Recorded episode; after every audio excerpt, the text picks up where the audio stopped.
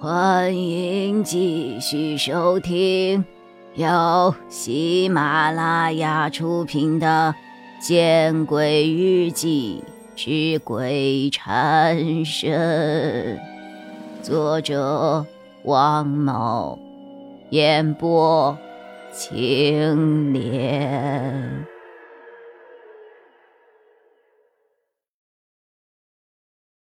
显然。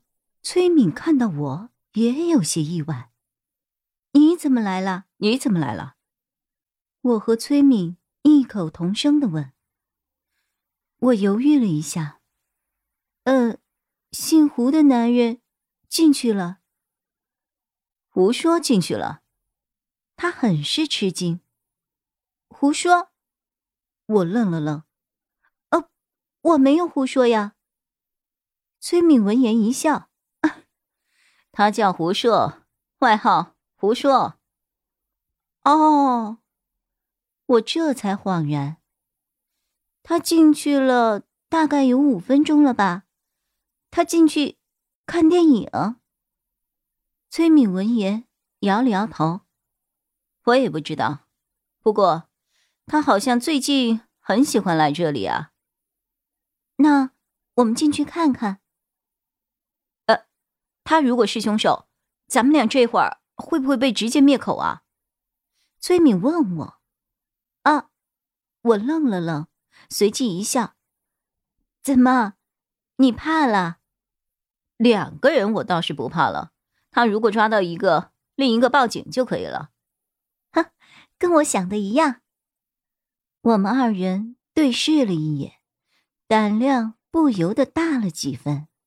我们轻轻的推开了幺零五教室的门，然后走了进去。里面漆黑一片，伸手不见五指。我去开灯。崔明打开手机的电筒功能，照了照不远处墙角的开关。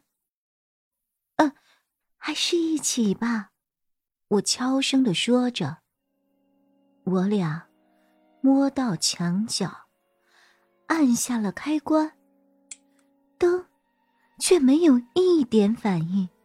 我俩对视一眼，感觉有些害怕。胡说，你在吗？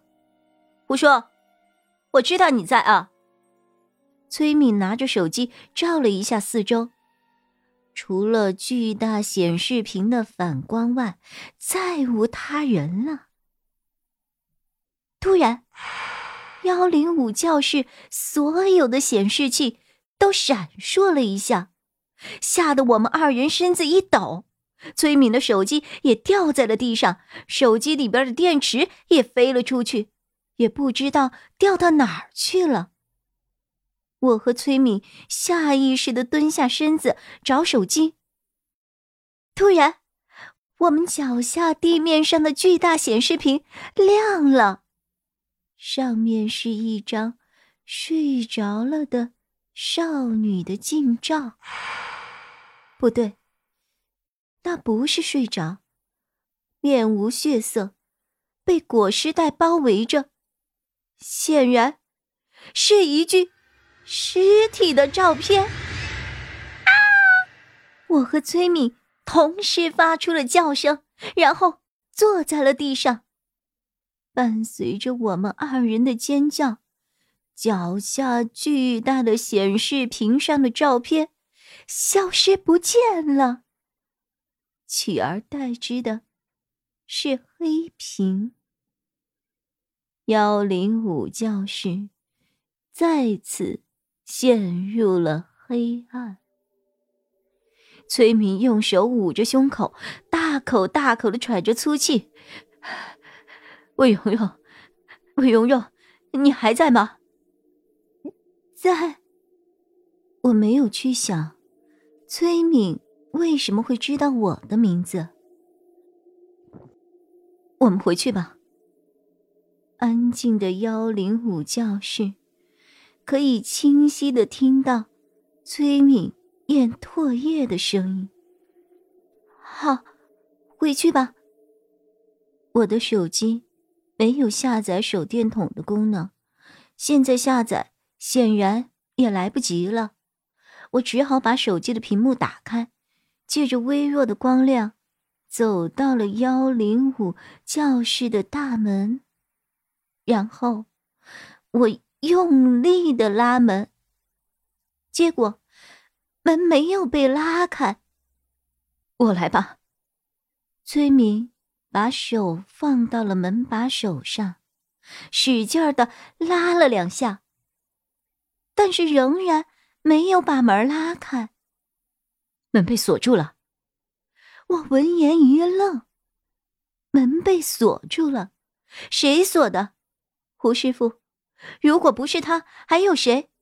他刚才明明进来了，现在去哪儿了？如果是他的话，他到底想做什么？一系列的问题几乎同时充斥了我整个的大脑，我甚至现在心中主要的情绪就是后悔，后悔自己发了什么神经，没头没脑的就跑了这间教室里来了。怎怎么办啊？怎么办呢？我慌了神，打电话求救，用你的电话，我的手机摔坏了。我掏出手机，第一个想到的是王凯，或者是阮老师，但想到他们自身的麻烦都可能还没有解除，我就放弃了这个念头。二零九的室友，我也不打算打，一句两句话说不清楚，说清楚他们也不知道该怎么办，还容易打草惊蛇。于是。我只有了一个选择，打给监控室的王师傅。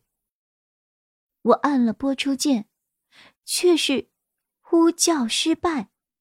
我看了看手机，哎呀，没有信号啊！崔敏闻言摇了摇头，哎呀，完了完了完了！什么完了？不要说的那么绝望，好不好？我说了一句，便用尽了全力对门外喊：“救命啊！救命啊！”没用的，把嗓子喊破了，也没人听得到的。本集播讲完毕，你关注了吗？还没有？那。你转头看看身后。